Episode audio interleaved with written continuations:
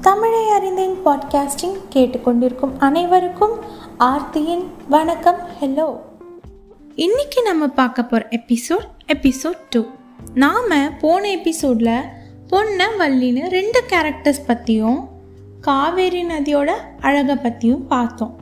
அந்த பொன்னனும் வள்ளியும் யாருன்னு நாம் எபிசோட் டூவில் பார்க்கலாம். வாங்க.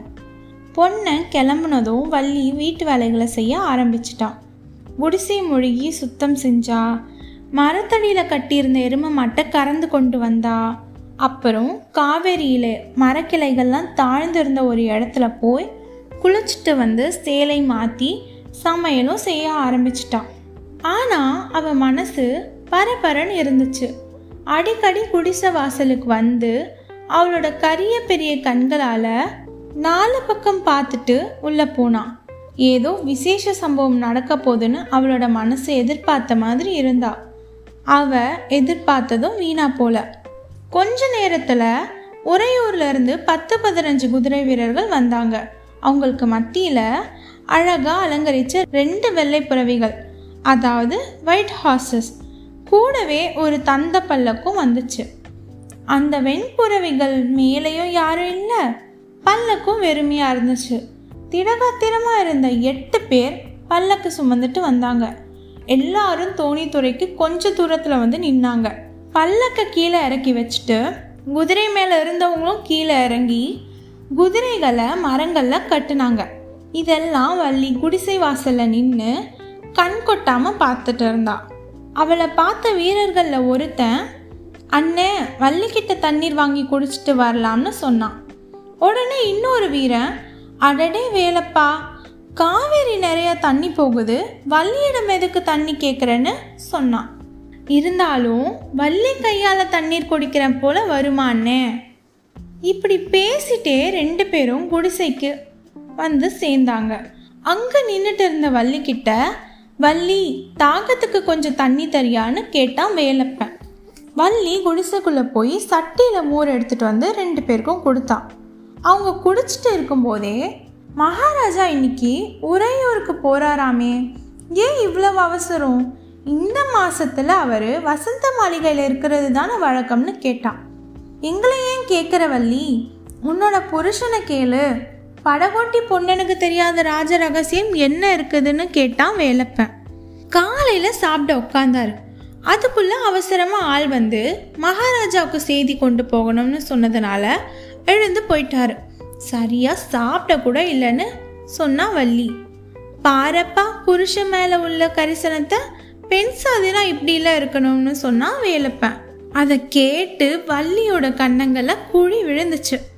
சரிதான் போங்க பரிகாசம்லாம் போதும்னு சொன்னா வள்ளி. இல்லை வள்ளி இந்த பரிகாசம்லாம் இன்னும் எத்தனை நாளைக்கு செய்ய போகிறோமோன்னு சொன்னா வேலைப்பேன். ஏன் இப்படிலாம் பேசுறீங்க? என்ன சமாச்சாரம்னு தான் சொல்லுங்களேன்னு கேட்டா வள்ளி. பெரிய யுத்தம் வரப்போகுதுன்னு தெரியாதா உனக்குன்னு கேட்டா வேலைப்பன். ஆமாம் யுத்தம் யுத்தம்னு தான் பேசிட்டு இருக்கீங்க. ஆனால் என்னத்துக்கு யுத்தம்னு தான் தெரியலன்னு சொன்னா வள்ளி. நாலஞ்சு வருஷமா நம்ம மகாராஜா காஞ்சி நரசிம்மவர்ம சக்கரவர்த்திக்கு கப்பம் கட்டலை. வடக்குக்கு படையெடுத்து போன சக்கரவர்த்தி திரும்ப வந்துட்டாராம். அதனால நம்ம மகாராஜா கிட்ட நாலு வருஷமா கப்பம் கட்டாததுக்கு முகாந்திரம் கேட்க தூதர்களை அனுப்பியிருக்காராம். அவங்களாம் இன்னைக்கு வராங்களான்னு சொன்னா வேலப்பன். இதுக்காக யுத்தம் ஏன் வரணும்? நாலு வருஷத்து கப்பத்தையும் சேர்த்து கொடுத்துட்டா போகுதுன்னு வழி சொன்னான். அதுதான் நம்ம மகாராஜாக்கு இஷ்டம் இல்லை முன் வச்ச கால பின் வைக்க முடியாதுன்னு சொல்லிட்டாரு. இப்படி இவங்கெல்லாம் பேசிட்டு இருக்கும்போது நடு ஆத்துல படகு வர்றது தெரிஞ்சுது. அந்த ரெண்டு வீரர்களும் அதை பார்த்த உடனே மற்ற வீரர்கள் கூட போய் சேர்ந்துட்டாங்க. கொஞ்ச நேரத்துக்கெல்லாம் படகு துறைக்கு வந்து சேர்ந்துச்சு. இந்த படகு பொண்ணு போகும்போது எடுத்துட்டு போன சாதாரண படகு இல்லை. அழகிய வேலைப்பாடுகளோட ஒரு பக்கம் விமானம் அமைச்சு செஞ்சிருந்த ராஜ படகு. படகோட விமானத்தில் மூணு பேர் இருந்தாங்க. அவங்கள பார்த்ததோ ராஜ குடும்பத்தை சேர்ந்தவங்கன்னு தெரிஞ்சுக்கலாம். அவங்க மூணு பேரும் யாருன்னா? பார்த்திப சோழ மகாராஜா அருள்மொழி மகாராணி அப்புறம் இளவரசர் விக்ரமனும் தான். உடைவாளும் கையில் வேலாயுதமும் வச்சுட்டு இருந்த அஜானு பகவான ரெண்டு மெய்க்காவலர்கள் படகோட ரெண்டு பக்கத்துலயும் நின்றுட்டு இருந்தாங்க. பொன்னனும் இன்னொருத்தனும் படகு தள்ளிட்டு வந்தாங்க. படகு கரைக்கு வந்து சேர்ந்துச்சு. உடனே மெய்க்காவலர்கள் ரெண்டு பேரும் படகுலேருந்து இறங்கி ராஜாதி ராஜ ராஜ மார்த்தாண்ட ராஜ கம்பீர சோழ மண்டாலாதிபதி பார்த்திப மகாராஜா பராக்னு கூவினாங்க. அப்போ கரையில் நின்றுட்டு இருந்த எல்லா வீரர்களும் கும்பிட்ட கையோட மகாராஜா வெல்கன்னு எதிரொலி செஞ்சாங்க. படகை விட்டு இறங்குனதும் மகாராஜா பொன்னனோட குடிசை பக்கம் பார்த்தாரு.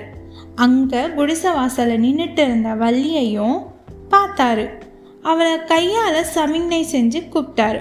வள்ளி உடனே வந்து பணிவோட தண்டனிட்டா. மகாராஜா எந்திரிக்க சொன்னதும் பொன்னனுக்கு பின்னால் போய் அடக்கொடுக்கமா நின்னான் வள்ளி உன்னை பொண்ணை நல்லா பார்த்துக்கிறானான்னு மகாராஜா கேட்டாரு. வள்ளி தலையை குனிஞ்சு ஸ்மைல் பண்ணான் பதில் சொல்லவே அவளுக்கு வரலை. அப்போ மகாராணி அவளை அப்படி நீங்கள் கேட்டிருக்க கூடாது. பொண்ணனை நீ நல்லா பார்த்துக்கிறியான்னு கேட்டால் பதில் சொல்வான்னு சொன்னாங்க. மகாராஜா சிரிச்சிட்டு வள்ளி மகாராணி சொன்னது காதில் விழுந்துச்சா? பொண்ணனை ஜாக்கிரதையாக பார்த்துக்கோ. அந்தாண்ட இந்தாண்ட போக விட்டுடாத. அப்புறம் உன்னை வெள்ளத்துலேருந்து கரை சேர்த்த மாதிரி இன்னும் யாரையாவது கரை சேர்த்துட போகிறான்னு சொன்னார் வள்ளிக்கு வெக்கம் ஒரு பக்கம் அப்புறம் சந்தோஷம் ஒரு பக்கம்னு அதிகமாகிட்டே இருந்துச்சு. ஆனால் பொண்ணை இதெல்லாம் கவனிச்சதாவே தெரியலை. அவன் இரு கையும் கூப்பி மகாராஜா ஒரு வாரம் எனக்கு கொடுக்கணும். யுத்தத்துக்கு நீங்கள் போகும்போது அடிமையும் கூட்டிகிட்டு போகணும்னு கேட்டான். பொண்ணா உன் மனசு எனக்கு தெரியும். ஆனால் நீ கேட்ட வரம் கொடுக்க முடியாது. நீ இங்கே தான் இருக்கணும். நான் போர்க்களத்துல இருந்து திரும்பி வரலனா இளவரசருக்கு நீந்த கத்து கொடுக்குற பொறுப்பை உன்கிட்ட ஒப்படைக்கிறேன். புரியுதான்னு சொன்னாரு. இதை கேட்டதும் பொன்னவள்ளி ரெண்டு பேரோட கண்ணும் கலங்கிருச்சு. மகாராஜாவும் பரிவாரங்களும் தூரமா போனதுக்கு அப்புறம்தான் வள்ளி பழைய வள்ளிய ஆனா. அப்போ பொண்ணனை பார்த்து பாத்தியா மகாராஜா என்ன சொன்னாருன்னு?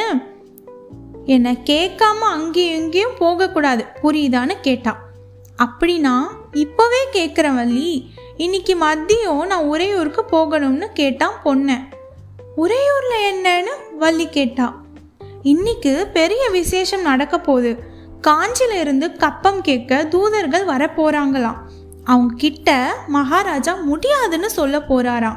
நான் கண்டிப்பா போகணும்னு சொன்னான் பொண்ணை. அப்போது வள்ளி அவளோட ரெண்டு கையும் கூப்பி பொண்ணை மாதிரியே மகாராஜா எனக்கு ஒரு வரம் கொடுக்கணும். யுத்தத்துக்கு நீங்கள் போகும்போது அடிமையும் சேர்த்து கூட்டு போகணும்னு பேசி காட்டினான். சேப்போ இப்படி நீ பரிகாசம் செஞ்சால் நான் போவே இல்லைன்னு பொண்ணை சொன்னான். சொல்லிட்டு காவேரியில் இறங்கி நீச்சல் அடித்து கும்மாலம் போட்டான் பொண்ணை அப்போது கொஞ்ச நேரத்துக்கெல்லாம் டக் டக் டக் டக்னு குதிரை குளம்படி சத்தம் கேட்டுச்சு. அதை கேட்டதும் பரபரப்பாக கரையேறி ஓடி வந்து பார்த்தா பொண்ணை. வள்ளியும் குடிசையிலிருந்து வெளியே வந்தா. கொஞ்ச நேரத்தில் முதல்ல ஒரு குதிரையும் அதை தொடர்ந்து நாலு குதிரைகளும் வேகமாக வந்துட்டு இருந்துச்சு. முதல் குதிரை மேலே இருந்தவன் கையில் சிங்க உருவம் வரைந்த கொடி பிடிச்சிட்டு இருந்தான்.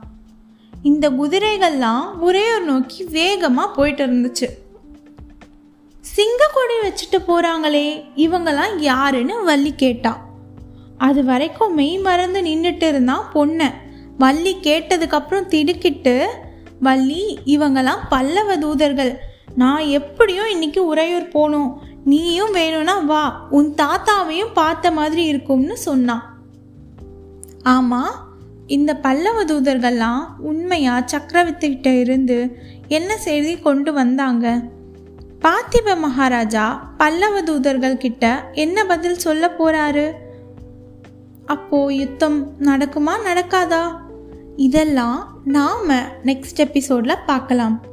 அதுவரை கதைகளுடனும் நல் வார்த்தைகளுடனும் மீண்டும் உங்களை சந்திக்க வருவது ஆர்த்தி.